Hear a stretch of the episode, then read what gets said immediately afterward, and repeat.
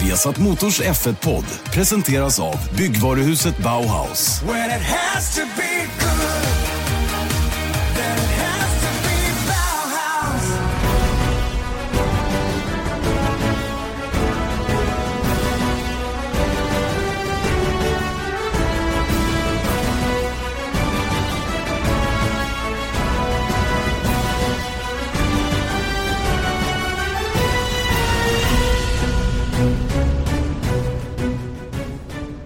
Mycket välkomna till ny Formel 1-podd. Formel 1-podden på Viasat Motor som ni alltid hör på Acast på iTunes eller på viasatsport.se. Den här podden som är eh, inför Japans Grand Prix och precis som vanligt Erik Stenborg, välkommen. Tack ska du ha. Sitter in till varandra Ja, idag. visst, härligt. Det är ju fantastiskt att få vara eh, i samma rum för en gångs skull. Vi, vi eh, har ju varit på varsina världsdelar här några gånger men just den här gången är jag hemma i Sverige. Kan vi Eh, inte låtsas att vi är i Japan istället? Det tycker jag. Ja. Vi sitter i kommentatorshytten på Suzuka. Ja, det är fantastiskt att vara här. Eller hur? Ja. Och för mig är det ju andra gången då jag är på plats. Nej, är faktum första är, gången jag är i Japan. eh, jag var ju på Suzuka för första gången förra året och eh, det är ju ett eh, extremt speciellt ställe verkligen. Det är kul och det var historisk mark på alla Mm. sätt och jag vet både jag och vår fotograf Magnus, vi, vi hade pratat om det i tio års tid att tänk att få komma till Suzuka. Mm. Och så fick vi det till slut. Mm. Ja, men jag Och- förstår det och jag hängde med i hela den där uppsnacket att speciellt Magnus var ju så orolig att han inte skulle komma iväg så att han var ju, det var ju typ som, som man brukar säga att en förare aldrig ska vara säker på att man har en styrning förrän man sitter i bilen. Och eh, Magnus kände som att han var inte säker på att han var i Japan förrän han var, hade landat. Liksom. vi landade. Ja. Ja. Och det roliga var att på vägen dit så, så mellanlandade vi i Seoul Mm. i Korea. Och det var där han startade sitt Instagramkonto också. Just det. Mm. Ingen tv utan Mange, Nej, bara, bara rasslade till. eller hur? Men Ja. du, eh, det är, jag tror att det är nästan någonting med att Japan känns, i varje fall innan man varit där, så känns det som att det är så otroligt långt bort. Mm. Så att jag liksom, jag har jobbat med det här i sju år och jag, jag kan liksom inte ens tänka mig att jag någonsin kommer komma till Suzuka. För att det är så långt bort. Och jag vet inte, det är ju bara en psykologisk grej nästan känns som. Ja, alltså det är inte längre bort än att, ja, det är lite längre bort än att åka till Singapore eller Malaysia eller till Texas eller Mm. var man nu hamnar någonstans i andra delar av världen. Men jag håller med dig, det, det kändes så unreachable på något sätt. Mm. För vi, det är ett lopp som går sent på året. Eh, under flera år var det ju det sista loppet också på kalendern och det gick på en tokig tid. Och, ja, men det, det, det var många saker som gjorde att man kanske valde att inte vara på plats just där då. Mm. Eh, Men eh, just den här helgen så är ju Eje på plats. Fotomangen, vår fotograf, är på plats. Vår danska reporter är på plats. Så att vi har god täckning i alla fall. Även om Mm. jag är på hemmaplan. Då. Ja. För, för egen del så var det rätt så bra eftersom jag som jag skrev i bloggen här var tvungen att gå på läkarbesök. Mm. Jag ska äntligen få lite nya reservdelar till den här sargade kroppen. Det är bra. Det är på tiden. Exotiska material. Exakt. Ja. Ska få en helt ny knäled är det tänkt. Mm. Får se hur det går. Vi ska inte prata om mig och mina krämpor utan vi ska istället prata konspirationer Erik. Va? Det är Ja. väl kul? Ja, de dök ju upp. Inte helt oväntat. Nej. Efter Malaysia. Nej, och jag menar den som spädde på det allra mest var väl huvudpersonen själv. Ja, Eh, Lewis Hamilton då efter haveriet senast med ett, eh, vad, vad sa vi nu att ett big end bearing var för någonting? vevstakslager.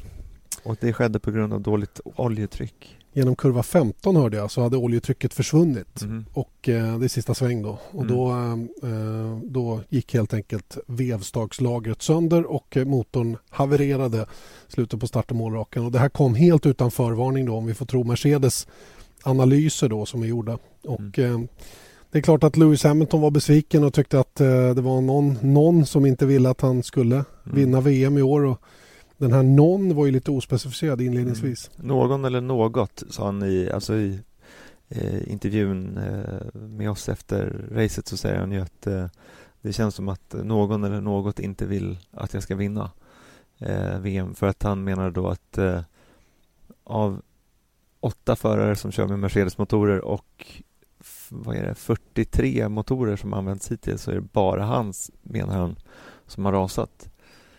Men samtidigt så läste jag någonstans också att hans senaste eh, DNF, alltså han bröt på grund av tekniska problem på grund av motorn var eh, fjolårets Singapores GP. Mm.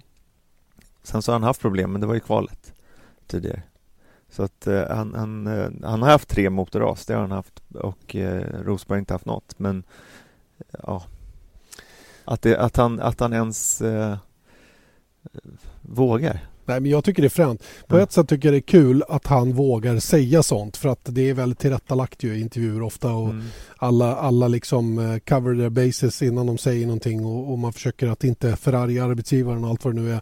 Jag tycker det är lite uppfriskande ändå att han, han vädrar sin besvikelse för det är ju faktiskt det han gör. Ja men det gör han ju, men han gör ju det på ett sätt så här, rimlighetsmässigt att Mercedes skulle ha en self-destruct-knapp liksom på Toto Wolffs skrivbord liksom. Mm. Han bara, nu trycker Nu, jag. nu Liksom. ska vevstakslagret gå. Det finns en speciell knapp för Ja, vevstakslagret. Eller att motorn ska gå på, ja, visst, for all we know så kan de ju ha, det, det är säkert tekniskt möjligt att göra det, men jag menar, det är som du skrev också, att varför ska de göra det mot den bäst betalda föraren i hela Formel 1 och deras stjärna? Och varför ska de ge honom ett handikapp för att Rosberg ska vinna? Jag vet inte liksom vad, vad skulle, det är helt orimligt att tänka sig att Mercedes skulle ha någonting att vinna på det. Ja men hela det där resonemanget bygger på att man även inom Mercedes har olika läger. Mm. Att det skulle vara en sån sak att det finns personer inom Mercedes som inte vill att Hamilton ska vinna utan vill att Ros- Rosberg ska vinna mer. Mm. Och att man därför då skulle ha någon form av dold agenda då som skulle Mm. göra att hans grejer skulle vara sämre. Och det, det, det, för mig är det, det, är så, det är så tokigt hela resonemanget så att jag, jag kan inte ens ta det till mig. Nej, och, och det må vara uppfriskande att han säger det, men det betyder ju också att han där och då i alla fall, att tanken flög genom huvudet, för annars hade han ju inte voicat det. Nej. Och det tycker jag är lite jag tänker bara på när vi pratar om att man ska liksom forma teamet runt sig och det som Schumacher lyckades göra och Vettel försökte göra. Liksom, förstår du hur man känner sig som meck där? Eller motortekniker på hans sida av garaget? Man bara, jaha, ja, då har vi tydligen gjort det här med flit då, liksom, Mm. medan de jobbar ju som djur, som alla andra i, i F1 för att få det att funka. Ja, går det att hitta någon tror du, rimlig förklaring? Kommer man någonsin kunna hitta en rimlig förklaring till varför han, han har haft mer problem? Nu har han haft mer problem i år. Mm. I alla fall eh, som jag har varit offentliga. Mm. Eh, som, som vi har kunnat se själva då under kval. Och han har bytt turbo MGUH vid ett flertal tillfällen och tvingades ju ta tre nya motorer i omlopp då i samband med Belgiens Grand Prix. Hela den biten. Men det, det är på något sätt... Eh, jag vet inte. Hur ska, hur ska man... Nej, alltså, men det är ju anledningen till att det skulle...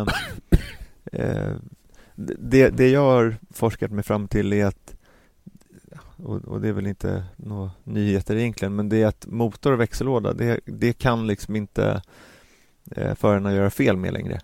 Visst att de kan övervarva eller någonting sånt där, men det är ju så styrt ek- elektroniskt att det spelar ingen roll, det, det spelar ingen roll om du liksom trycker på växelpadden extra hårt för det, det finns ju inget, det är ju en elektronisk givare. Så att han kan ju inte göra något fel för att få det att gå sönder rent motormässigt. Om man inte har fel inställningar eller någonting sånt där, vilket man i och för sig har sett att han har kanske lite mer benägen av att, att eh, inte förstå rattarna på, på ratten. Nej.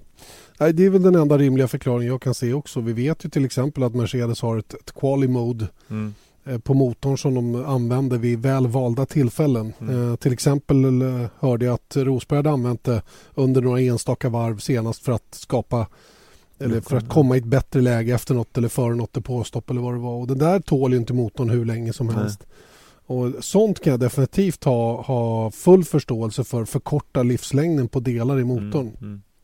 Absolut, ingen tvekan. Men att det på något annat sätt skulle vara att man stoppar i felaktiga delar eller, eller någonting sånt. Men, det, men det är ju det som jag antar att man skulle kunna om man ville förstöra Hamiltons motor, vilket man nästan börjar skratta när man tänker på det. Men, men eh, jag tänker på Baku, då körde han ju och kunde inte ta sig ur det här motorläget som gjorde att han hade dålig power i jämförelse med, med Rosberg. Medan Rosberg lyckades göra det, Ja, det eh, en- på, en ratt och sånt där. Sånt kan jag anta jag kan skada motorer, men eh, jag tror man kan eh, det, det är ju det här liksom du pratade om eh, att din badtunna som du har köpt Exakt. är, är sönder medan Magnus som också har köpt en badtunna Exakt funkar. likadan, exakt samma fabrikat. Mm. Och jag har bytt pumpar två eller tre gånger på den och han har inte behövt göra någonting. Nej. Så att jag måste ju, det måste ju vara någon som inte vill att min, min tunna ska funka helt Mm. Din, din klocka är också gått sönder. Ja, går sakta. Ja. Medan andra med samma märke har den går perfekt. Ja. Du är fri hård mot materialet. Eller hur? Ja. ja, det måste vara något sånt. När du badar, Ja. då, När jag gör, då får pumpen jobba. när jag gör bomben i där då, då du ska ha så sjukt mycket bubblor i din bubbelpool också. så Exakt, exakt. Det är väl det. Jag kör jetmotorerna extra ofta och sådana saker. Ja, Medan eh, Magnus är mer smooth med sina bubblor. exakt. Så det är klart att ja, man vet ju inte. Nej. Nej, det där med konspirationer det har jag alltid haft svårt för. Jag är medveten om att eh, så, man kan påverka saker i Formel 1 och det har säkert historiskt bakåt i tiden eh, gjorts saker.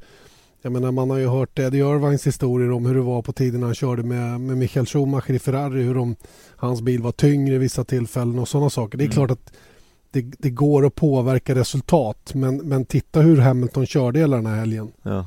Han var ju liksom rockstjärna. Han var ju bara ljusår ifrån alla andra. Kvalvarvet var ju bland det värsta Ja. man har sett faktiskt. Fyra, tio år före Rosberg. Ja, och jag menar det, är, det talar ju sitt tydliga språk att han har inget, det är ingen, det är inget fel på materialet i det avseendet. Däremot så har man ju hört saker och jag kan inte avgöra om det är rätt eller inte.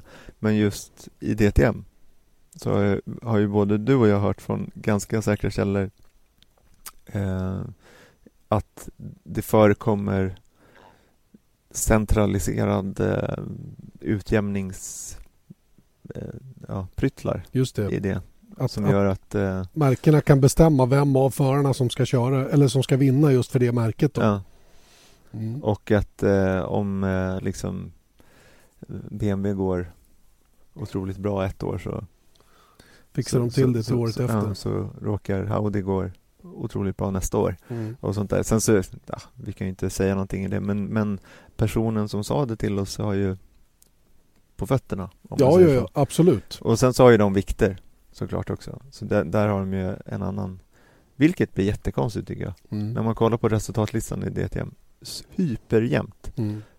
Men sen så, så här, åtta Audis. Åtta Mercedes. Mm.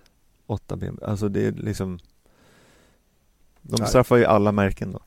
Det är, ja, precis. Och det är vikter upp och ner och beroende på hur man har slutat då i Mm. mm. racet innan och så Mm. vidare. Då, som man har. Och tack och lov har vi inga sådana performance weights eller Nej. vad, sån här, ja, vad det nu kallas. Eh, Ballast på, av något slag som, eh, som man använder i Formel 1. Mm. Även om det har talats om det till och från. Mm. Att man vill ha någon form av utjämningssystem då för att få en, en jämnare grid rent generellt. Då. Mm. Men det var ju en sån här Eccleston på hit att man skulle bli, få pålagt på kvaltiden på, utifrån förra raceresultatet och Ja. sånt där. Det, Ja. vore ju katastrof. Visst vore det det. Eh, ska vi prata lite om något som är roligare egentligen då än eh, eventuella konspirationer mot Lewis Hamilton för att eh, jag tycker ni förstår kanske att vi avfärdar dem kort och gott som icke-existerande och eh, istället titta till VM-läget där Lewis Hamilton i allra högsta grad är inblandad då där han nu är 23 poäng bakom Nico Mm. Rosberg. Och fem race kvar att köra. Sju poäng mellan första och andra plats varje gång man går i mål. Och eh, det innebär ju då att på fyra race om Hamilton vinner före, eh, före Nico Rosberg så tar han då 28 poäng mer vilket innebär att han skulle vara fem poäng före då inför finalracet. Eh, och eftersom det är då sju poäng mellan seger och andra plats så innebär det att båda förarna har i egna händer Mm. in till finalen om vi ponerar att det blir så här som jag beskrev det då. Det är inget otänkbart scenario att Hamilton skulle vinna fyra raka. Nej, Han han har- gjort det. Både, både Rosberg och Hamilton har gjort det i år. Japp, varsin gång. Eh, Hamilton mellan eh, Österrike och Tyskland. Mm. Och eh, Rosberg vann ju de fyra första racen då i Och årets de tre sista, så egentligen vann han sju i rad. Ja, Mm. kan man säga. Ja, det gjorde han ju Mm. på det viset. Han vann de tre sista förra säsongen. Eh, Så att det, det är inte omöjligt på något sätt. Det, det jag roade mig med att kolla också det var ju hur många gånger de hade slutat etta, tvåa. Mm. Och det var faktiskt bara fyra gånger Mm. eh, utav de här åtta racen. Eh, och det, det säger ju någonting till oss då att det kanske inte är så troligt att de blir etta, tvåa. Nej. Vilket är konstigt på ett sätt för att de har varit så otroligt överlägsna Ja, alla man andra. tänker ju så att hela den här säsongen så har de bara slutat etta, tvåa men det har inte alls varit så. Nej, Uppenbarligen. utan det har varit av olika skäl då så har det bara skett vid fyra tillfällen som de har vunnit dubbelt den här säsongen. Så att eh, det här gör ju den, eh, den här avslutningen och det gör Hamiltons uppförsbacke tycker jag lite, lite brantare. Mm. För, för det räcker med att eh, Rosberg vinner bara ett race till Mm. så har Hamilton, 30 poäng. ja och då Minst. har han inte saken i egna händer Nej. längre inför finalen. Och det är ju, det tycker jag är, det är ju någonting som man verkligen ska vara orolig över eh, Å andra sidan så i och med att om Hamilton vinner Japan och USA, vilket han har gjort de två senaste åren och Rosberg kommer fyra, Mm. ett av dem, som han var på väg att göra eh, innan Hamilton bröt. Just det. Då är det helt plötsligt, då tappar han 13 poäng Mm. mot Hamilton och då, du vet, då är det 10 poäng och Mm. sånt där. Alltså det, det går inte att räkna ut sånt här. Men däremot så kan man ju konstatera att eller det som vi har sagt hela säsongen också, att jag tycker det är ganska kul att det är Rosberg som har ledningen nu. För att man förväntar sig än en gång att kanske Hamilton har större, så länge allting håller ihop och båda håller sig på banan och allting går normalt, att det kanske är eh, Hamilton som är som är starkare då. Ja, det där är, det, det jag ville bara påvisa med det här det är ju att det, det är inte så lätt för Hamilton att vända det här läget och jag förstår därmed hans enorma frustration som han då kände när det blev noll poäng senast när Mm. han hade 25 poäng Mm. och han visste dessutom att Rosberg hade det kämpigt där längre ner Mm. efter att ha blivit omvänd i första kurvan redan. Mm. Och, och det gör ju det ännu tuffare att ta en sån här Mm. motgång som det faktiskt blev. Mm. Ja, då hade ju Rosberg blivit fyra och tagit 12 poäng mot ja, Tappat 13. 13. Ja, då hade han ledigt med fem poäng nu. Just det, då hade han haft ledning redan nu ja. Och då hade det sett helt annorlunda ut. Så att, eh, det blir en eh, briljant avslutning på säsongen. Mm. Jag måste verkligen säga det. Att jag, jag kan inte tänka mig något, något mer raffinerat än de här fem återstående loppen. Mm. Och hur de nu måste, måste börja tänka. Det, det värsta man kan göra som jag ser det, det är att börja köra på resultatet. Och jag Mm. menar, du vet ju Rosberg resonerat hela året. Här, Mm. jag tar tävling för tävling. Och vi har precis lyssnat till vad Hamilton sa efter presskonferensen idag. Och han säger bara att jag försöker ta med mig det positiva från föregående helg och sen har jag lämnat det andra bakom mig. Nu är det bara att gå in och försöka. Nu var 99,5 procent bra senast. Den sista halvan var tillförlitligheten. Nu försöker han göra det 100. Mm. Och eh, vi är rätt överens om alla tror jag att om Hamilton får det till 100 procent att funka då vinner han över Rosberg Mm. alla gånger. Mm. Eller hur? Mm. Det tror jag. Och eh, det är ju Men så. det är det där, det är det som man är, kolla på Singapore, han var ju way off Mm. då. Sen så, sen så tror jag också att nu i Japan är han ju grym i och uppenbarligen så har han ju varit oerhört stark i, i Texas eh, de två senaste åren. Sen så var ju Rosberg oerhört stark förra året i Mexiko.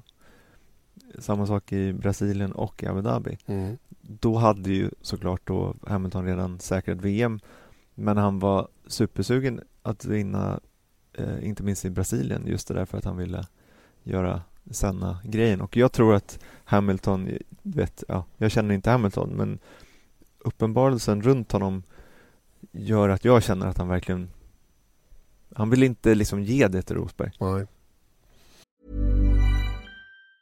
A lot can happen in three years, like a chatbot may be your new best friend. But what won't change? Needing health insurance. United Healthcare Tri Term Medical Plans, underwritten by Golden Rule Insurance Company, offer flexible, budget friendly coverage that lasts nearly three years in some states. Learn more at uh1.com. Men han är också, jag tycker det avslutningen på fjolåret visade också att han är mänsklig i det avseendet att han faktiskt trimmar ner sig själv omedvetet Mm. när saker och ting var klart. Mm. Och hur han samtidigt har förmågan att skruva ur det där sista när, det, när han som allra mest behöver det. Mm. Jag menar hur många gånger har vi inte sett honom ha det kämpigt under träningarna och så kommer han till kval och så boom slår han till med ett värstingvarv. Mm. Tar pole position, tar starten, dominerar och vinner. Mm. Det är, liksom, det är ju det som är Hamiltons styrka och storhet tycker jag på något sätt. Att han har den här förmågan att Mm. plocka de här procenten. Samtidigt då så, så har- upplever jag kanske att hans, om man nu har några svagheter så är det kanske det när, när, det, börjat, när det går lite tungt. Mm. Så har han svårt att eh, liksom... eh, Jag tror han har så stor tro på sig själv Mm. och så att när Rosberg är bättre än honom då blir han nästan villrådig. Ja. Att han nästan inte vet vad han ska ta sig till då. Han, han är så van vid att vara number one liksom. Så att han blir jättekonfunderad när han eh, åtminstone för en helg inte är det.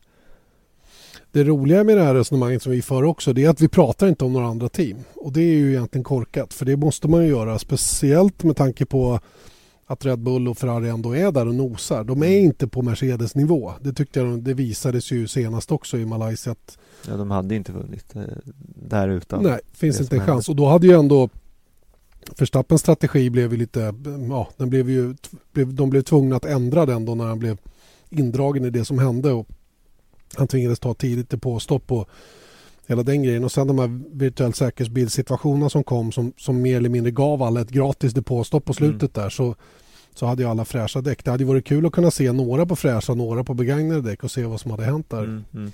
mot slutet. Men eh, kampen mellan Red Bull där på, på, på, på Sepang gjorde ju att eh, Verstappen hade ju nackdel av att vara tvåa in i depån och Mm, de sekunderna kunde han aldrig hämta hem sen även om han försökte. mm. Men eh, Hamilton återigen då, eftersom vi hörde intervjun med honom här så, så sa han ju att eh, Red Bull går inte att räkna bort. Eh, inte heller här på Suzuka och Suzuka kanske är en bana som passar deras bil ännu lite bättre än vad, Mm. än vad Sepang gjorde. Och eh, varför inte? Ja, och speciellt nu om, om man skulle kunna anta att Mercedes kanske går lite mer konservativt med sina motorer för att få det att funka. Mm. Då kan det bli jämnare i alla fall. Vad jag läste mig till var att de skulle vara mer konservativa med smörjmedlet i motorn. Att det var sådana saker som Mm. kanske hade en påverkan på att det blev som det blev. Nu vet ju inte jag varför oljetrycket försvann helt plötsligt. Nej. Men eh, det kan ju också vara, och det, det fick jag klart för mig när vi var och gjorde det här bensinrepet senast. Mm. Ehm, för då, det var ju en, en representant från, från Petronas som eh, beskrev då det här labbet som de har, eh, On Track Lab. Mm. För då har de en halva som handlar om bensinen där de tar sina bensinprover och sen har de ju då en andra halvan som har hand om smörjmedlen. Då. Tänk bara, bara det igen alltså. För jag tyckte det var, när jag hade kontakt med Mercedes innan, att eh, vi pratade om bilder, hur vi skulle ta och de bara, ja men det är inga problem, ni kan film, filma i vårt on-track laboratory. Mm. Jag tycker det är så coolt. Alltså. De har ett, med sig ett labb för att säkerställa och det var ju det som vi sa i det, i det reportaget också att ja, det är samma ingredienser i vanlig bensin som F1-bensin men jag känner inte till någon som har sitt eget laboratorium hemma för att blanda rätt bensin till sin Passat. Liksom. Nej, verkligen inte. Nej, det är ju grund, i grunden är det ju rätt samma, samma typ av bensin. Ja, Men, men eh, ja, det är imponerande verkligen. Och, och eh, det här med smörjmedlen och allting har ju väldigt mycket att göra med också hur bra motorn går och man kan, om man kan få ut prestanda så att säga. Och när de Mm. beskrev för mig hur de millimeterprecision på kolvar och sådana saker för att få mesta tänkbara spridning på bränslet i toppen av förbränningskammaren mm, för att få den där jämna explosionen som gör då att, att man får ut... Nu berättar de för mig att de har 47% verkningsgrad mm, på bränslet. Eh, De nämnde för mig att den första förbränningsmotorn som gjordes då i slutet på 1800-talet hade 18 mm, och att V8 som man använde innan den här eran hade runt 30 mm, och hur, hur lång tid det hade tagit att gå från 18 till 30 och hur snabbt man hade gått från 30 till 47. mm. Det är ju, det är ju helt, helt magiskt egentligen Mm. vad de har lyckats med. Och den här personen som vi pratade med där, Mr Jan, tror han hette. Eh, han-. Ja, han, eh, han, han sa ju också att effektivitet är den nya tidens prestanda. Mm, Och eh, det är ju precis vad det handlar om. mm, Och, och jag tycker även att det, det efterföljande strategirepet också dödade myten om det här med bränslesparande. mm, För att idag, idag har man kommit långt, långt vidare från det som hände under Mm. 2014 när det var ett, ett problem. Att få de här 100 kilon att räcka ett helt race då. Det är ju långt ifrån det. mm. De kör alltså inte med full tank Nej. för att vikten är viktigare än, än att kunna mata på med fet bränsleblandning. Ja, och det är ju också en kombination med de däck vi har.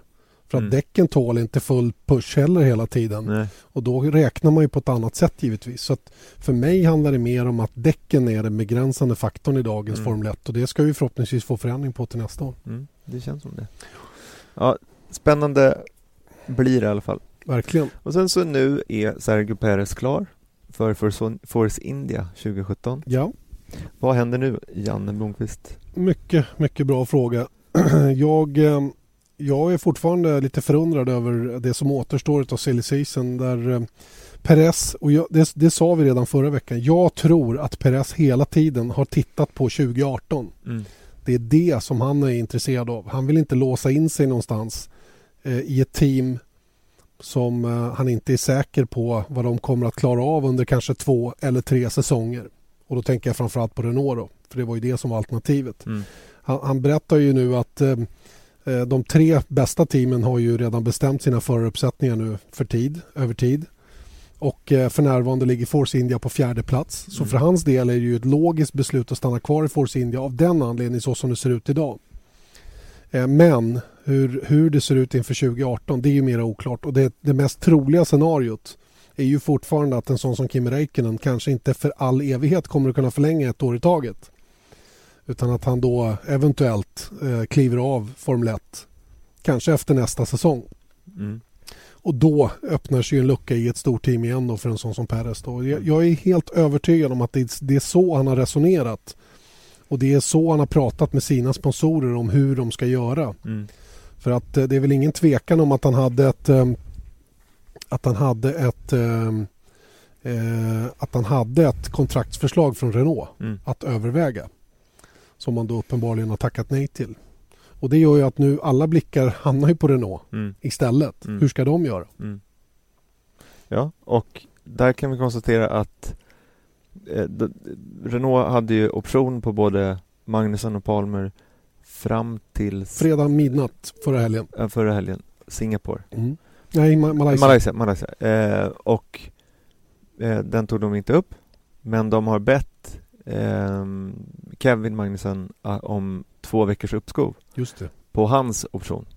Men vad vi vet, eh, och det har, hans, det har ju Kevin då sagt Mm. okej till. Så de har två veckor på sig att bestämma sig för, för Kevin.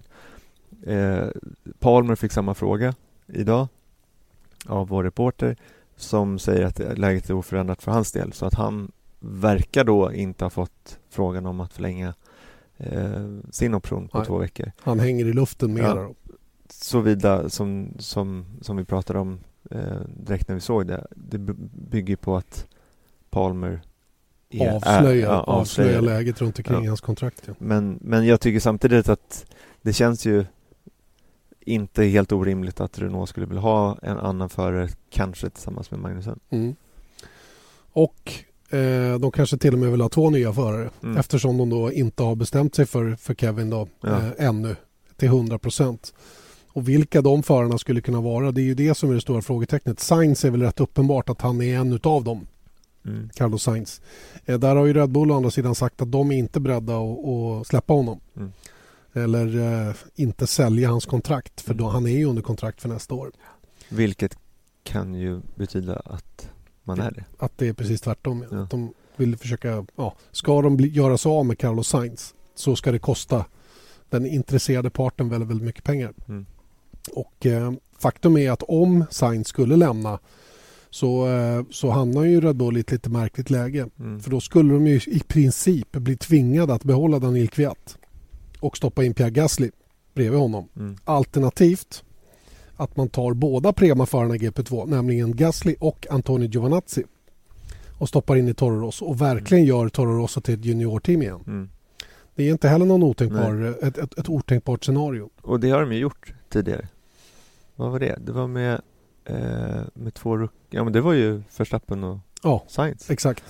Eh, så att eh, det är inte helt otänkbart heller. Verkligen inte. Bra namn. Och, ja, bra namn bägge två och de är otroligt snabba båda två Mm. så att de är ju absolut bra gubbar att- att flytta upp och Mm. Det känns ju som att um, framförallt Giovanazzi har överträffat mångas förväntningar i år. Och för mig sitter det på näthinnan lite grann. Jag kommer inte ihåg vilket race det var men när Helmut Marko i mixade zonen efter ett av racen går fram till Giovanazzi och verkligen talar om för honom att du och jag ska prata. Mm. Så det är väl ingen tvekan om att Giovanazzi finns på Red Bulls radar Nej. i det avseendet. Och um, en, en italienare i Formel 1, det tror jag är, det är inte fel. Speciellt inte i ett halvitalienskt team eller Eh, helitalienskt precis, team som, precis. som Toro Rosso Ja. är. Toro Rosso liksom. Mm. Men eh, Samtidigt så skulle inte jag, om jag var Red Bull så skulle jag inte vilja liksom, äh, vi skiter i Carlos Sainz. Han är ingen dålig förare, ing, absolut inget dåligt namn Nej. med det efternamnet i Spanien. Jag menar, Nej, jag, jag håller med. Och, och, och liksom täcka upp för om Ricardo bestämmer sig för att flytta på sig till Ja, exempel. exakt, vilket absolut skulle kunna hända om eh, 2017 inte Ja, motsvarar. och, och om Ferrari till exempel börjar visa intresse inför 2018. Ja. Det är en, det är en absolut tänkbar möjlighet. Mm. Så att det finns, det finns fortfarande många frågetecken men det här är ju en gåta faktiskt med Renault i det läget de har hamnat. Mm. De kommer tillbaka som, som fabrikant. Mm. Ett, eh, ett fullt fabriksstall till i år. De har underpresterat enligt allas uppfattning. Eh, alla vet också till stor del anledningen till det. Eh, som är då att de, de väldigt sent försökte implementera sin motor i ett chassi byggt för en annan motor. Och de, om- ja, det, det, det har betytt så att säga för prestandan. Men samtidigt så ger de signaler om att inte riktigt ha koll på läget. Va? Mm. Vilket gör att de förarna som är aktuella är oroliga, Mm. tror jag. För att, då tänker jag, typ en sån som Grosjean, Mm. att visst han har kört för teamet tidigare, men det är ändå ett fabriksteam. Mm. Det är det finaste man kan vara med om. Och resurserna kommer automatiskt med, med, eh, tack vare det, normalt sett. Men jag börjar nästan undra, jag tror jag har sagt det någon gång tidigare i den här podden, men jag, jag är lite orolig över om Re, Ren- är Renault faktiskt ett riktigt fabriksteam? Ja, För att de verkar inte ha så gott om pengar heller. Nej, inte nu i alla fall inledningsvis. Och det var någon jag pratade med i Malaysia som var inne på att det här, det här med att starta det här fabriksteamet var lite grann ett, ja men okej då, vi gör Mm. väl det då. Mm. Lite så. Eh, för att de, de har ju mycket annan verksamhet och, och hela Formel 1-projektet för Renault som företag i stort är ju en, är en droppe i havet så att säga Mm. rent pengamässigt. Även om det är svindlande stora summor som kostar för att köra Formel 1 så är det ju totalt sett en ganska liten summa Mm. för Renault. Ehm, Och, eh, men, men däremot om det går bra i Formel 1 så kan vinsten rent marknadsföringsmässigt vara väldigt stor. Mm.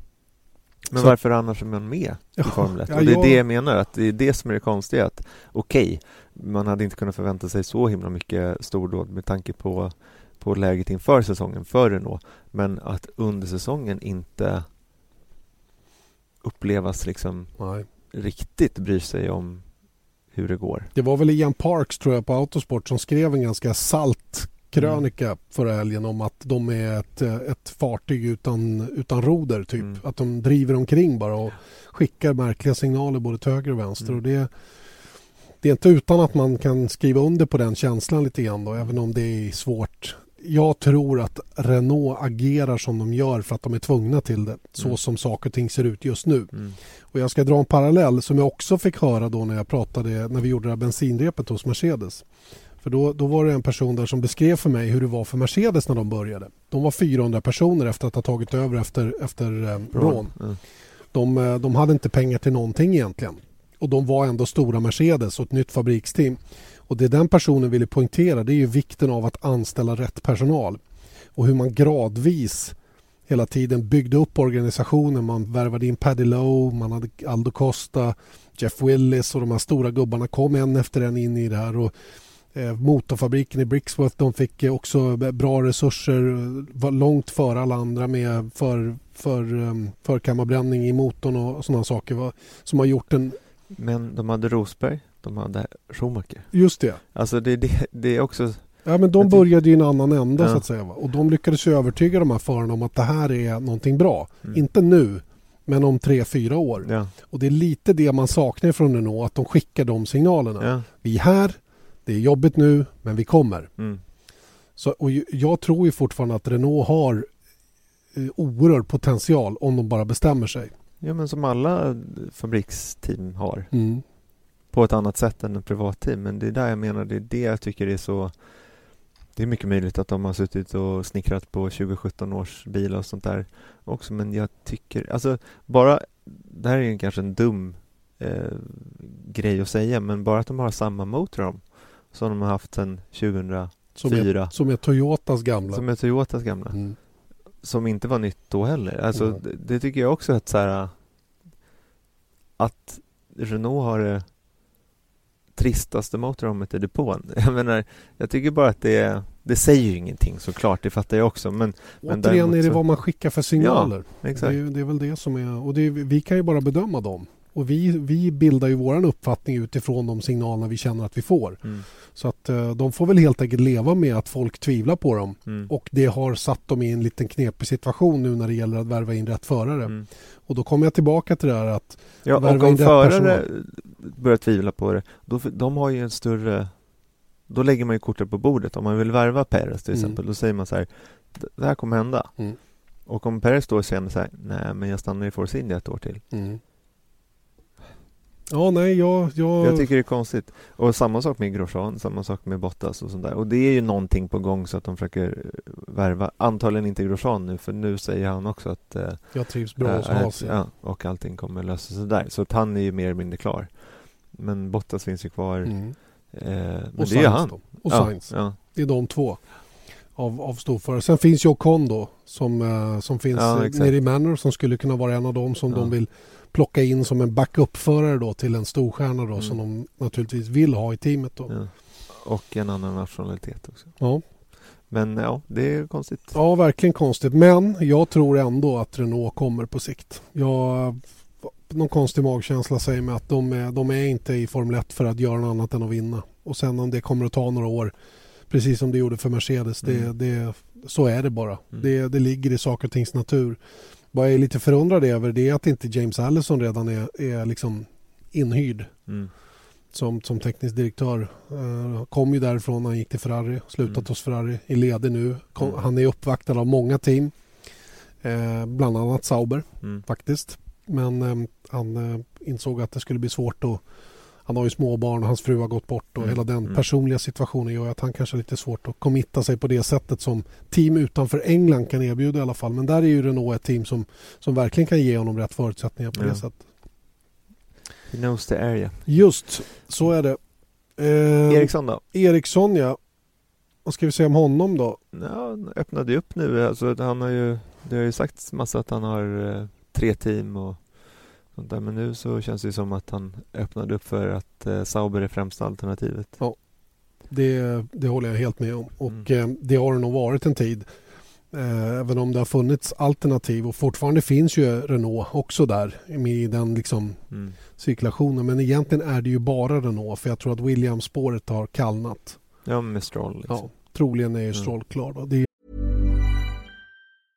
Hey, I'm Ryan Reynolds. At Mint Mobile, we like to do the opposite of what Big Wireless does. They charge you a lot, we charge you a little. So naturally, when they announced they'd be raising their prices due to inflation, we decided to deflate our prices due to not hating you. That's right. We're cutting the price of Mint Unlimited from $30 a month to just $15 a month. Give it a try at mintmobile.com slash switch. $45 upfront for three months plus taxes and fees. Promo rate for new customers for limited time. Unlimited more than 40 gigabytes per month. Slows. Full terms at mintmobile.com. inte heller bekräftat ännu. Men det gör ju att Sauber, Sauber är det som, som, som är hetast för Ericsson. Då. Men då växer nästa fråga. Är det ett dåligt alternativ? Ja, vad kan man förvänta sig av dem? Alltså det, det, det man är lite orolig för är ju eh, att de fick pengar. Nu har de ju stabilare ekonomisk grund men jag kan nog räkna med att de, många andra team har snickrat på sina 2017 års bilar många, många månader mer, mer än, än vad Sauber har. Mm. Det är nog rätt säkert att det är på det viset. Eh, min egen teori är ju att jag tror att Sauber är ett alldeles utmärkt alternativ att vara kvar i.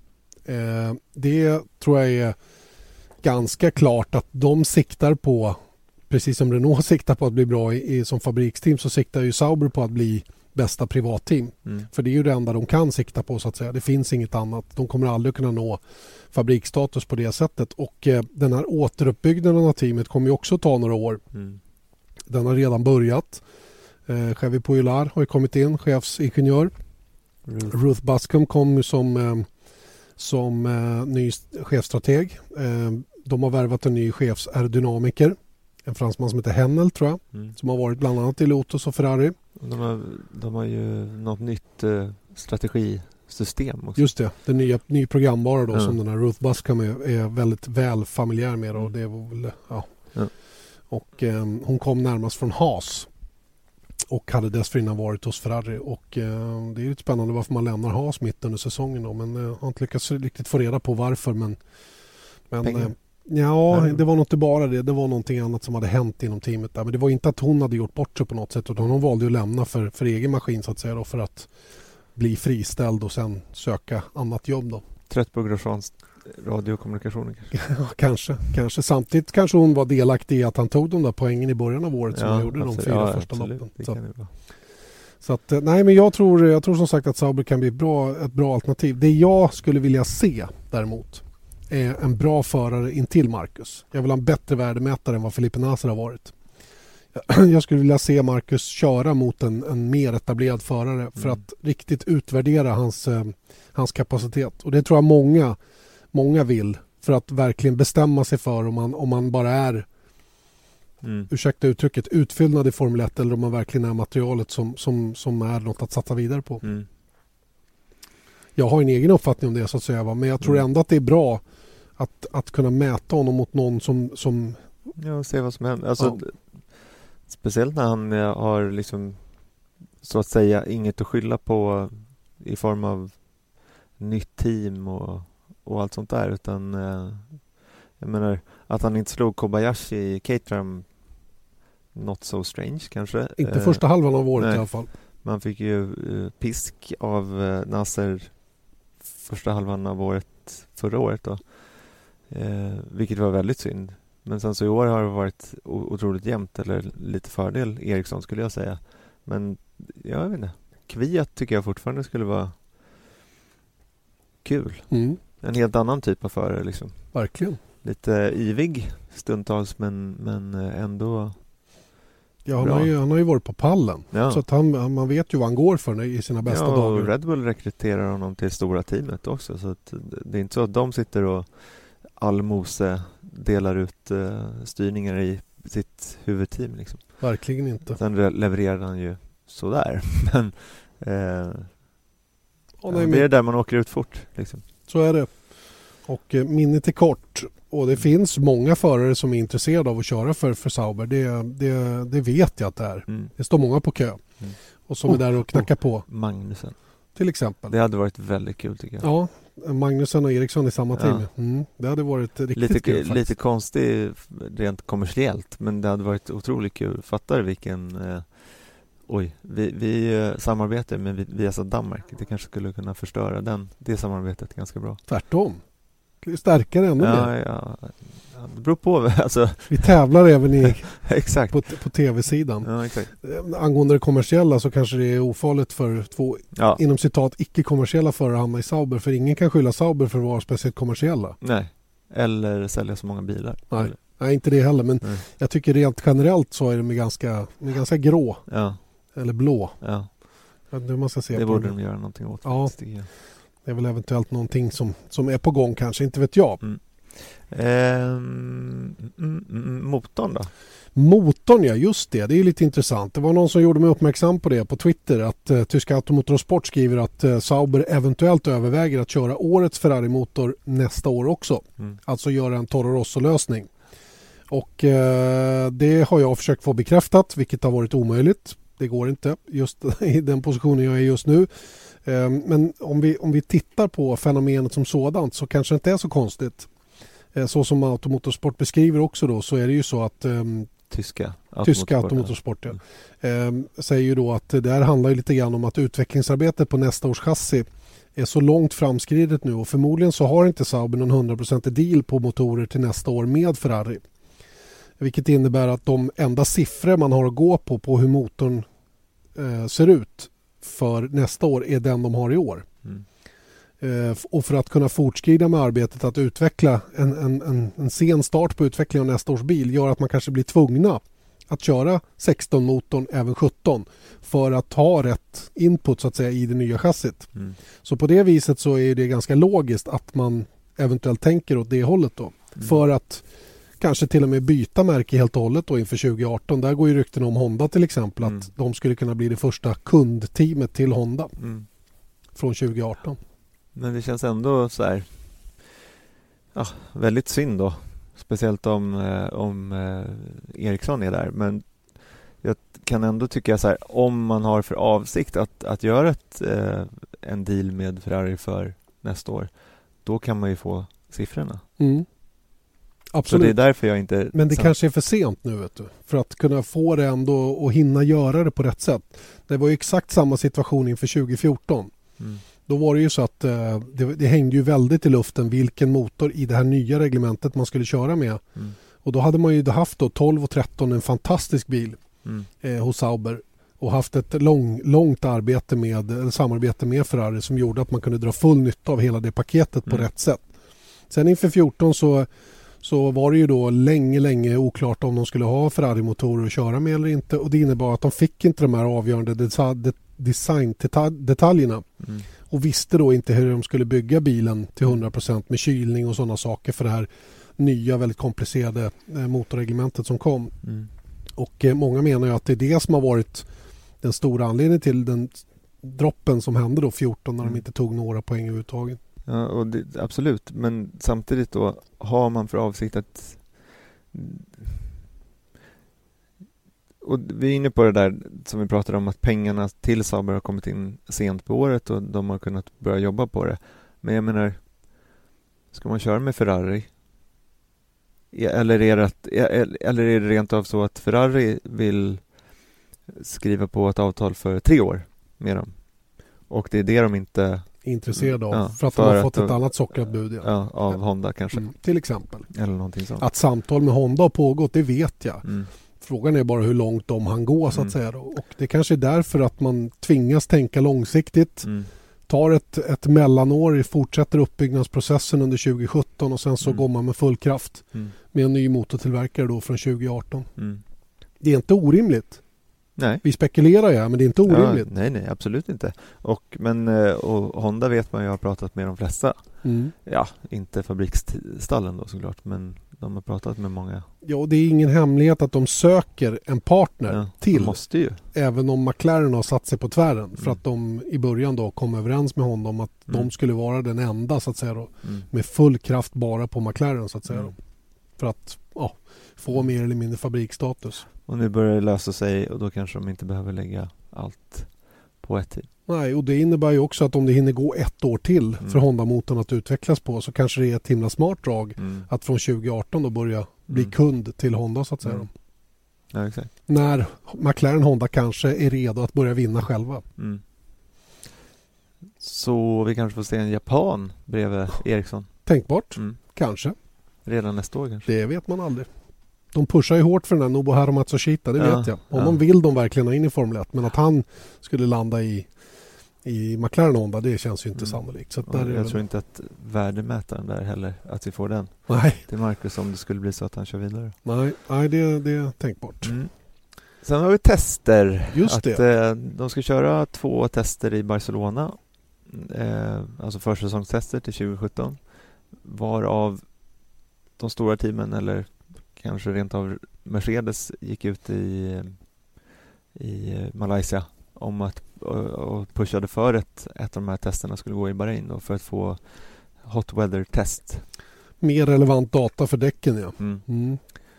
Eh, och det har då eh, var Dave Ryan på, på Manor som sa att det innebär 500 000 dollar extra att Det var Bob Fernley som sa det. Fernley. Mm. eh, Force India då. Mm. Eh, som, ja, 500 000 eh, dollar extra då för att göra ett fyra dagars test i Bahrain istället för, för eh, Barcelona. Plus de här uppenbara negativa aspekterna med att okej, då är vi behöver man reservdelar så är det oerhört mycket längre bort och svårare att få fram och justera och så vidare. Mm. Eh, till och med Christian Horner tyckte att det var oansvarigt ekonomiskt. Och när Christian Horner säger att det är oansvarigt ekonomiskt så är det Mm. ju inte pengar. Det, det Nej. vet jag att det inte är. Utan han, han menar ju på att han, han vill väl förmodligen, han tycker väl att de har läget under kontroll. Mm. Eh, sett till de tester de redan har gjort på de här nya däcken, inte vet jag. Mm. Men jag, jag har väldigt, väldigt svårt att se att han skulle vara någon slags språkrör från mindre teamen. Mm. Utan han pratar ju enbart i egen... Ja, Red Bull har ju råd att åka. Ja men Det självklart. Och jag om menar tre, vi pratar tre miljoner kronor. Mm. Det är ju för mig en fjärt i rymden. I Ja, i. Formel 1-sammanhang Ja. i alla fall. Så herregud, om det var det det handlade om Mm. så, så skulle FOM kunna skjuta i pengarna för de teamen som inte hade Ja. så det räckte. Det kanske de inte gör dock. Det gör de ju men, såklart men, eh, men eh, jag, jag tycker just Horners uttalande är lite skumt. Ja, Men det, men det är väl också en så här, ett psykologiskt spel att eh, om Mercedes plötsligt, som har gjort de här testerna, Också, alltså ja. med Mjolcar, mm. kanske känner sig tvingade att okej, vi måste säga någonting för vi behöver deras data kanske inte alls känns så bra Nej. Eh, vad de nu kan få från de här blindtesterna. Men eh, och eh, det, det, då kanske Horner sn- sniffar blod kanske. eh, och vill eh, sätta sig emot. Men det kan också bli valfritt. Eh, att vissa, att man får välja om man åker till Bahrain eller så kör man i Barcelona. Jaha, så att man delar på det. Ja, All right. Ja, det vore lite det vore ju knepet för mig som ska försöka bevaka försäsongstesterna. Mm. Var ska jag då åka? får hyra in mig va? Ja, det gör jag. Ja. Så gärna. Så gärna. Tveklöst. Kvalitet. Det vore coolt. Blomqvist Media. Eller hur? Två korrespondenter på plats. Det vore tungt. Mm, på olika, I olika världsdelar. Nåväl, Jag jag, jag har ju varit på en försäsongstest i Bahrain. Det var Mm. ju Sochi-vintern. Mm. Så jag missade en av dem. Då körde man faktiskt två där borta. Mm. och eh, var på den andra och jag, ja, jag vet inte, jag tror det är väl bra att köra på, på- ett ställe där det är varmt och gött. Mm. Vi vet ju både hur kallt och det kan vara i Barcelona samtidigt som det var väldigt bra förutsättningar inför årets säsong Mm. under testerna nere i Barcelona. Så att, Mm. eh, det, men det där vet ju bara teamen och jag, när jag pratar tester så blir jag alltid tillbakavisad av många som säger att man behöver inte testa så mycket. Det, Mm. det går att simulera i stort sett allting. Mm. Och så kanske det är, Mm. inte vet jag. Det kanske är helt obetydligt att behöva åka till Bahrain. Mm. Men jag tror inte frågan skulle plockas upp på bordet om det inte fanns behov. Om inte Mercedes behövde det. Precis. Det är väl inte bara de i och för sig, men, men eh, de är bland de som pushar. Så är det. Apropå eh, Ferrari, hur mår Sebastian Vettel tycker du? Ja, jag undrar det. Det är, lite, det är intressant med, eh, med Sebastian Vettel för när, när saker och ting flyter på då är han ju harmonin själv och han verkligen utstrålar lugn och Mm. mycket tolerans som helst. Och, och nu när det går mindre bra så är han lika mycket åt andra hållet. Det är absolut inte unikt för honom naturligtvis men jag tycker han i, i större utsträckning än många andra kan visa frustration när det inte går som det ska. Och eh, jag tycker hans, eh, hans eh, sätt att köra in i första sväng senast är ett rätt tydligt exempel på att han inte är hundra i balans. För det där skulle han inte ha gjort om, om, om, eh, om läget hade varit man hade varit närmare Mercedes så att säga. Mm, mm, Jag, om jag får göra en liten minianalys av det som hände sist så tror jag att största anledningen till att det blev som det blev var att han gjorde en så fruktansvärt bra start. mm, Han stack ju som en kanonkula av linjen där och var ju snabbt ikapp Red Bull-bilen framför då som Mm. jag tror var Max Verstappen. mm, Och det gjorde att han hamnade i ett beslutsläge att han inte riktigt visste var ska jag ta vägen här nu. Hur mycket ska jag utnyttja allt det här momentet som han fick direkt när han, när han släppte kopplingen. Mm. Och det var nog där det blev liksom knas på något sätt. Mm. Han valde insidan där och kom med för hög fart helt enkelt in i sväng där och smällde rakt in i Även om han hade full lock på ratten, det såg jag att han Mm. hade och försökte svänga så var han ju ändå på väg ifrån Apex när han träffar Rosberg som, är, som naturligtvis har börjat svänga för man ska ju svänga där. Banan går ju åt det Måste- hållet.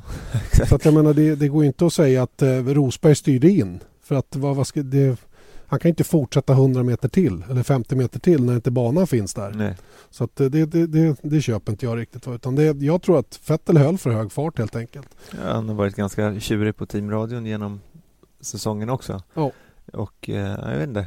Det är ganska lustigt för att Alonso som var där eh, tidigare, han hade ju faktiskt kontrakt för, f- eh, för 2015 och 16. Så han skulle ju ha kört i år också för Ferrari. Och nu eh, fick han en fråga i, eh, av oss då i, i Japan. Och eh, det får ni se på söndag. Eh, han verkar liksom nästan lättad över att inte vara där. Eh, Just nu tycker han att han har gjort rätt i alla fall. Ja, Han hoppade över ett nytt spännande projekt som han då uttrycker det. Men, ja. Och när han då eh, jämför eh, det var ju faktiskt ett år sedan som Alonso skrek över radion om att eh, Honda var en GP2-motor Mm. och sett det steget som de tagit från det till nu när han ändå slutar sjua i Malaysia senast, då, det har ju varit ett enormt kliv. Oh ja, oh ja, de har ju utan tvekan den brantaste utvecklingskurvan Mm. generellt. Sen om det ligger enbart på motorn eller om det är även bilen som, som, Mm. eh, som är på en väldigt hög nivå just nu. Det är ju svårt att, svårt att avgöra på. Jag upplever väl ändå att det är mest motorn som gör att de kan åka Ja. på ett sätt som gör att de är med och slåss topp Ja. 10 Och så säger de ju själva att de är det tredje bästa chassit då. till Men exempel. hur ska man mäta det? Jag. Många har ju vevat den här videon från första varvet på, Mm. på, på Sepang senast hur Alonso då gjorde en kanonstart, låg kvar på utsidan hela vägen runt, lyckades undvika, var superaggressiv Mm. de första varven och, och var då snabbt uppe på den där sjunde platsen till slut blev i mål. Och det är inget, det går inte att säga någonting om att det var superimponerande att se honom köra på det där viset. Och det var lite grann den gamla Alonso med racecraft som är lite grann utöver det vanliga. Och, Aggressivt och nästan go-kart-körning. liksom. Verkligen. Och samtidigt då en förmåga att läsa situationer. För det tycker jag ibland eh, vi glömmer bort när vi tittar på vad förare gör. De som läser situationer. Och det, det, är ju, det är ju sånt som jag menar att Max Verstappen gjorde mindre bra till exempel i Spa i första kurvan. Där. Han Mm. läste ju inte situationen i stort.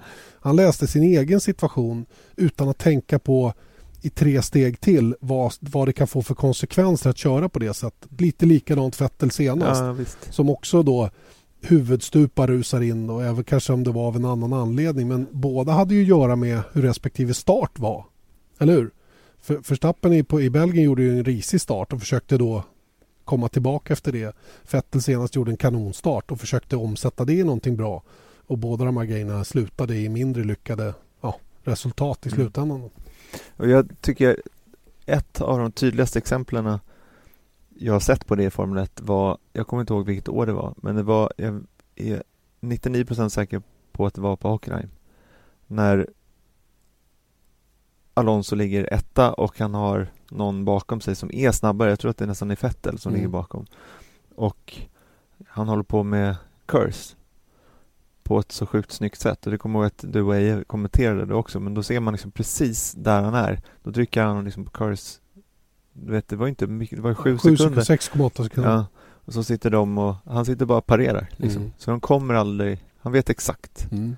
var han behöver vara lite extra snabb så att han inte ska kunna. Och jag måste säga, det, ja, det där är Alonsos absoluta storhet. Det är hans eh, körintelligens tycker jag. Han är snabb också, men det har han ju sagt själv. Han kanske inte är den absolut snabbaste föraren. Eh, men han är den, mest, den föraren som är mest allround Mm. och som framförallt har körhuvudet som överträffar väldigt, väldigt många av de andra förarna, kanske allihop. Och eh, det drog han ju full nytta av under det här första varvet i Malaysia senast. Kul att se, verkligen. Jag Mm. tycker det är fantastiskt att se sådana prestationer och när de betalar sig på det sättet. Han Mm. startade alltså sist och blev sjua. Han slog Button Ja, som startade nia och blev nia. ja. Mycket Så, imponerande. ja, och det är lite det som är eh, lika så, alltså lika mycket som det är roligt att se så är det ju tråkigt att se Ferrari. Att de bara losing it. Liksom. Mm. Nu har de väl släppt den här säsongen förvisso. Men jag tycker ändå att eh, de blir ju mördade av, av Red Bull Mm. istället för att bli utmana Mercedes Mm. som de tänker på. Och så ser man ju där Vettel och att han verkar inte må toppen. Alltså det är precis samma sak som man när man ti- tittade utifrån in på Ferrari tidigare när Alonso var där. Liksom, ja, ströresultat som är bra men sen så Pricken över i Ja, saknas hela ja. tiden. Och det, är, det är oerhört märkligt att Ja. de har så svårt att, att lösa gåtan till vad som ska göra dem superior eller överlägsna. speciellt med resurserna. Så är det. Mm. Och sen har vi lite svenskt i formelbil. Gustav Malja var bra i... Oh, han var eh, jättebra till och med. Och sen så... Eh, Kan vi hänga kvar vid Gustav ja, lite? ja. Jag tycker han var, jag tycker han gjorde en ny sån där helg som gör att man verkligen ser att han etablerar sig i det här mästerskapet. Gustav är jätteung fortfarande. Han är ny i det här mästerskapet och han har mycket, mycket att lära. Men kolla den inlärningskurvan. Magisk. Jag tillskriver väldigt mycket av det Rickard Rudell som har gjort oerhört mycket för Gustav när det gäller att tänka rätt och bli mer detaljerad i sina förberedelser när det gäller bromspunkter och hur bilen ska vara för att, för att vara på den nivån där han, där han kan prestera bra resultat. Och det, det är utan tvekan... Rickard Rudell är alltså hans, eh, ja, vad ska man säga, förarcoach? Ja, mentor, förarcoach, rådgivare, kalla det vad du vill. Mm. Han har haft väldigt stor påverkan på att det går så bra som det gör numera.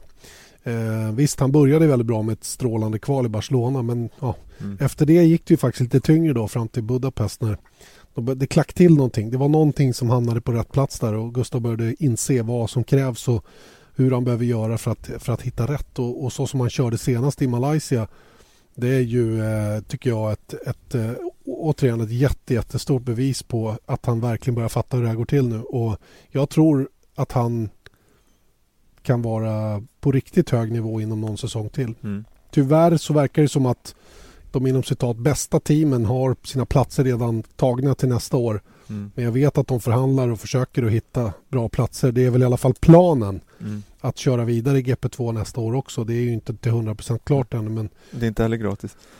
verkligen inte. och eh, det, är- det är bara att hoppas att de får bästa tänkbara förutsättningar sett till det som finns tillgängligt. Mm. Och det kan mycket väl vara att vara kvar i Drapax där han kör i år eller att eh, hitta något annat team då. Mm. Så det blir spännande att följa. Kul, kul med Gustav Malja. Mm. Sen har vi en kul grej, men också lite lustig, som inte nödvändigtvis positiv. I, i inte nödvändigtvis positiv bemärkelse. Det är ju att eh, Felix Rosenqvist eh, är klar för att köra Macau Just det. igen. I Formel 3 alltså. Två svenskar, båda med vinstambitioner och Mm. vinstmöjligheter. Då blir det ju för Joel Eriksson, då, Jimmy Erikssons lillebror, kommer ju också att köra VM i Macau. Eh, Att Felix gör det igen tror jag beror på att eh, Stroll väljer Mm. att inte göra det för Mm. att han har andra åtaganden. Mm. Sannolikt någonting Mm. Formel 1-relaterat. Och då blir ju den bilen ledig då hos Prema så Mm. att det är väl den Felix ska köra då.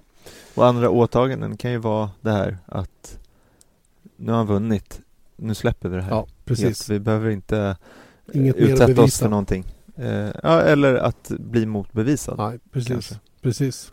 Och det är väl lite där jag tänker på att det är kul att han gör det. För att han kan vinna Macau för tre, tredje gången. Mm. Och bli historisk på riktigt allvar. Ja. Mm. Han kan också komma en avhängd femma. ja, eller... Som kanske inte påverkar så mycket nämnvärt överhuvudtaget. Så att han har väl allt att vinna. Det är väl inte så mycket att förlora på det. För att han har ju liksom lämnat Formel 3. Men det är det jag menar att aj, jag förstår inte riktigt varför. Nej, men det är, Nej. förmodligen är det väl så att han, det kostar inget. Nej, Nej det Han får bra förutsättningar. Mm. Och eh, alla de här bitarna gör ju att det här är ju... Ja, Felix vet jag trivs oerhört bra i Macau också. Han tycker Mm. det är fränt att köra den här banan och Mm. han har stort självförtroende. Han vet, han vet vad som krävs för att vinna där efter att ha vunnit de två senaste upplagorna. Så att, go for it. Det tycker jag också. Men eh, go for it bra. Mm. Vinn. Precis. Det är vinna som gäller. Ja. Vi sänder. Vi sänder Macau ja, och det gör vi helgen mellan Brasilien och Abu Dhabi. Så att alla vet. 17 till 20 november tror jag det. Mm. Som man kör de här fyra dagarna. Eh, dessutom så är det ju Formula E-premiär då, apropå eh, Felix Rosenqvist Formula E då, som kör sitt E-Prix Mm. i Hongkong. Första racet. Och, eh, Nära Macau. Ja, det är inte så långt ifrån Macau nu. Det är väldigt nära Ja. Macau till och med. Eh, och eh, Felix är ju med där också då, kör för Mahindra tillsammans med Nick Heidfeld är det va? Mm. Och eh, det roliga med det är ju att Mercedes nu också anmält intresse för att köra från och med 18 var det va? Mm, jag tror att det var 18. Säsong 5. Som Mercedes är sugna på att hoppa in i, i Formula E och eh, som jag har förstått det så är det Mercedes som ligger bakom att han kör eh, Formula E med Mahindra. Så det kan, eh, kanske finns någon eh, koppling där, det vet man inte. Eh, det är bara att hoppas att det går bra nu då i det här, den här debutsäsongen då i, i det elektriska mästerskapet. Mm. Vi roade oss med att titta hur, hur, hur populärt Formula E egentligen är. Och Ja, Vi kom ju fram till att det är inte steket ärligt talat. nej. Men det är det som är också lite intressant med, med tanke på att du vet, de har hur mycket bra förare som helst. De har hur många fabrikanter som helst. Vad är det? Det är, det är Audi, är Jaguar. det Jaguar, eh, Ma- Mahindra, Mm. Renault. Renault.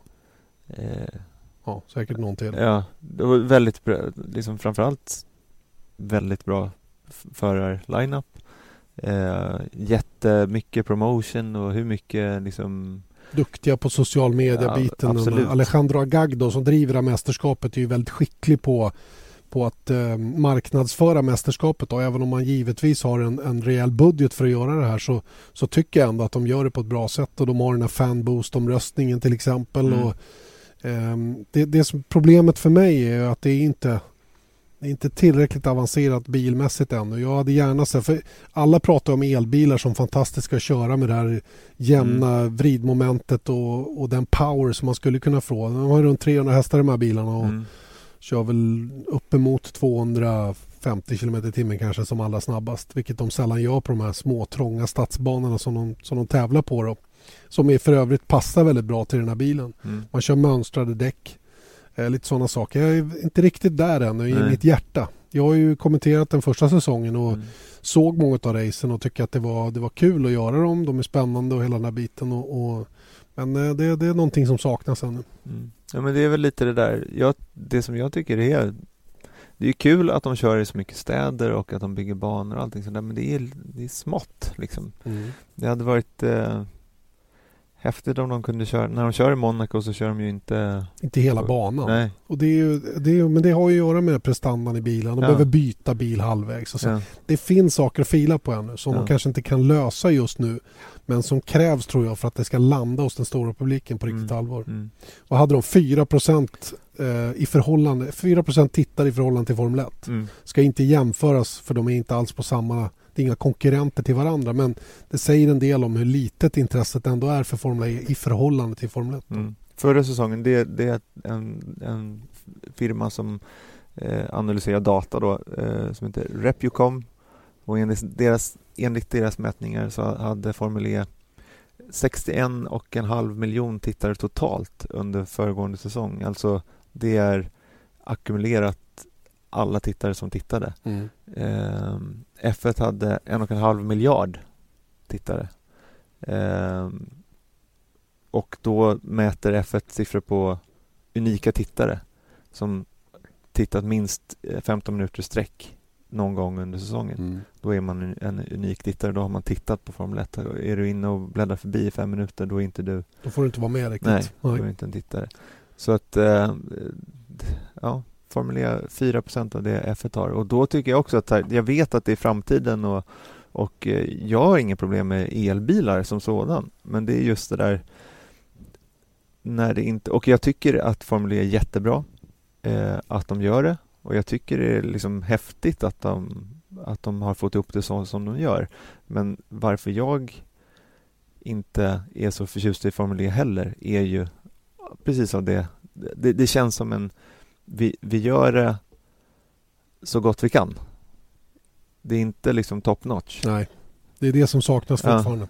Den här superutvecklingen och Ja, tillverkare som verkligen krigar med varandra om att bygga bästa bilarna och hela Ja. den här biten. Utan det är någon form av ja. enhetsmästerskap där ja, man det, är, hankar det är sig GP2 liksom. Ja, man Det är- hankar sig fram lite. Och så Mm. brandar man sin egna Som Mercedes liksom. Jag, Mm. jag vet inte, alltså de har ju inget så här Jag vet inte, de, de ska väl ändra det framöver så att man får bygga sina egna bilar och allting sånt. Men det är just det där Det känns som en trial run Mm. som säkert kommer bli bra. Men inte riktigt eh, In, inte just nu i alla fall. Nej, Nej. inte så häftigt alltså. Men det är kul att vi har en svensk där Oh ja, oh ja, det är toppen och det visar ju återigen att vi är starka just nu. Och det var någon som påtalade för mig att vi hade en briljant helg förra, förra helgen. eh, Med, eh, med framgångar för Joel Eriksson i F3. Vi vann VM i rallycross, eller leder VM i rallycross. Eh, Det var Mm. Lubb som vann senast dock. Mm. Men, men det, det går väldigt bra. Vi, vi är starka på... Ekström Ekström är med och, Mm. och slåss om VM där. Och, Mm. och har nästan säkrat mot Solberg. ja, Eh, Solberg hade lite bekymmer sist. Men, men oavsett det så det, det, liksom, det går bra för svensk racing. Mm. Svensk bilkörning ute i världen. Mm. Oerhört kul att se att vi kommer på så bred front verkligen. Mm. Det om detta. Nu är det Hade- quiz. Hade vi en quiz också? Nu har vi en Ja, quiz. kul. Vi har hållit på länge nu så vi får Och, skynda oss och på. jag, har, eh, jag har den här nu. Bra, du har hittat Till skillnad den. från förra Ja, ja, men det, var, veckan jag fick. det var ju då det gick så bra för mig. Mm. Och nu, nu ska jag faktiskt räkna Ja, det är bra. hur många du har rätt på. Mm. Hur många japanska Grand Prix har kört och på vilka banor? Jag tror att det har körts eh, 50, 50 till 20 var 50, 66, 67 totalt va? I år 60. Säg att det har kört 38 då. 32. Jag var nära. Och det har körts på Fuji, Det har körts på Suzuka. Det har körts på... Eh, de körde ju eh, Pacific Grand Prix på AIDA. Så jag tror tre då. Två, Nej, för det är inte japanska Nej det har du rätt. Ja, ja, okej. Men du har en poäng. Ja, så jag var lite för smart för mitt eget bästa där. Det var det faktiskt. Du, var- du hade ju rätt, men Ja. jag stoppar inte heller. Nej, nej. Vilket år kördes det första japanska Grand Prix? Eh, 1963. 1976. Ja, där ser man. Det var ju en bra säsong. Ja, det var det. Ja, ja, ja. Det, Det var var ju finalen där var helt briljant Mm. ju. Det regnade ju som 17 och James Hunt, eh, ja Mm. herregud. Mm. Okej, Eh, en poäng fortfarande. Mest framgångsrik i Japans Grand Prix är Michael Schumacher. Hur många vinster har han? sex. Vackert. Två poäng. Yes. Eh, hur många har han på japansk mark i Formel 1? Eh, en till då. Han var väl på Aida då? Han vann två gånger. Där. Ja. Så att han Åtta hade åtta. Så två poäng fortfarande. Mm. Vilka förare på dagens grid har vunnit i Japan? Fyra. Fem. Fem. Det är Räikkönen, Alonso, Hamilton, Vettel, Button. Ja. Våra samtliga världsmästare Just det. som har vunnit. Spännande. Två poäng, det känns sämre än förra Ja, inte bra. veckan. Jag är nära men inga poäng. Vilken förare är den ende som vunnit på Suzuka från en lägre startposition än tredje startled? Kimi Räikkönen. Vilket år då? Det var 2003 kanske? Fem. Fem. Men du får poäng. Ja, du bra. får poäng. Tre poäng. Han vann från ruta eh, 16. 17. 17. Eh, och, Magisk omkörning av Fisichella över start och mål. På yttern in i kurva ett. ja, sista varvet. Ja. Sista varvet. Häftigt. Och, men det är ganska häft, intressant här med eh, startposition på Suzuka. Att sen Suzuka gjorde comeback eh, 2009 har det bara vunnits från front row. Jaha, där ser man. Men att starta i pool har däremot inte så stor eh, betydelse. Eh, f- alltså jämfört med att starta eh, tvåa. Mm. För att eh, racet har vunnits från pole 12, 12 gånger på Suzuka alltså och 11 gånger från andra plats. Ganska jämnt fördelat med andra ord. Mm. Och den vin, vinnaren de senaste tre åren har startat tvåa. Ser man. Kanske bra att vara tvåa på kvalet imorgon. Ja, Eller på lördag. Ja, det känns som det. Mm. Sista frågan. Du har tre poäng. Du kan få en till.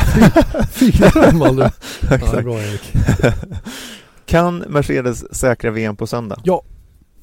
För andra gången. Fyra poäng har du. De brände chansen på Sepang. Mm.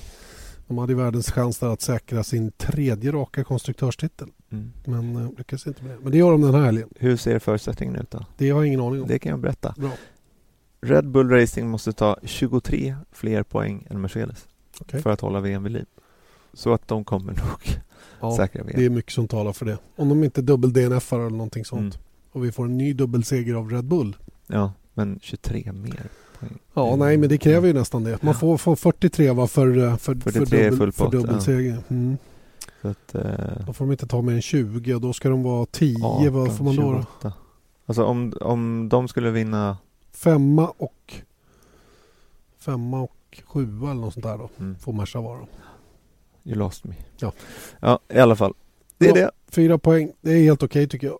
Det tycker jag också. Ja, ett bra resultat. Och eh, i helgen så sänder vi, eh, ni kan titta på viasatsport.ses tablå, men vi kan också bara meddela att på lördag så sänder vi en kvart innan kvalet. Mm. Det är eh, otroligt tidig morgon. Eh, åtta va? Kvart i åtta börjar det. eh, vi börjar kvart i åtta Mm. och eh, racet börjar klockan sju på söndag och det betyder att vi startar sändningen 06.30. Halv sju ja. Och ehm, det innebär att träning tre då om vi börjar kvalet åtta så är då det är två timmar måste det vara. Så då tränar de mellan fem och sex. Det vill säga Eh, 4.55 börjar den. Och träning ett i natt. Träning 1 i natt börjar 02.55 Just det. Usch. och träning 2 börjar 06.55. Mm. Jag- tar allting på det. ett, ett 02.55 träning 1, 06.55 träning 2, 04.55 träning 3 Mm. Så jag och nej det vet jag Ja. inte. 0, 7.45 träning, ja, kvalet och sen så 06.30 racet. Bra, då har vi Försök komma ihåg det där hörni. Då har vi allting under kontroll. Därmed så tar vi och eh, avslutar denna rekordlånga podd faktiskt. Är det Jag tror att vi är uppe i en och en kvart cirka. Så att eh, vi har hållit på länge nu men det har varit mycket att prata om. Kul Mm. tycker jag. Mm. Erik Stenborg, tack så mycket för idag också och eh, vi säger på återhörande. Om en vecka är vi tillbaka igen. Nya spännande diskussioner att föra då inför, eh, inför nästa veckas podd hoppas vi och eh, tills dess säger vi kort och gott tack och på återhörande. Mors! Morsning.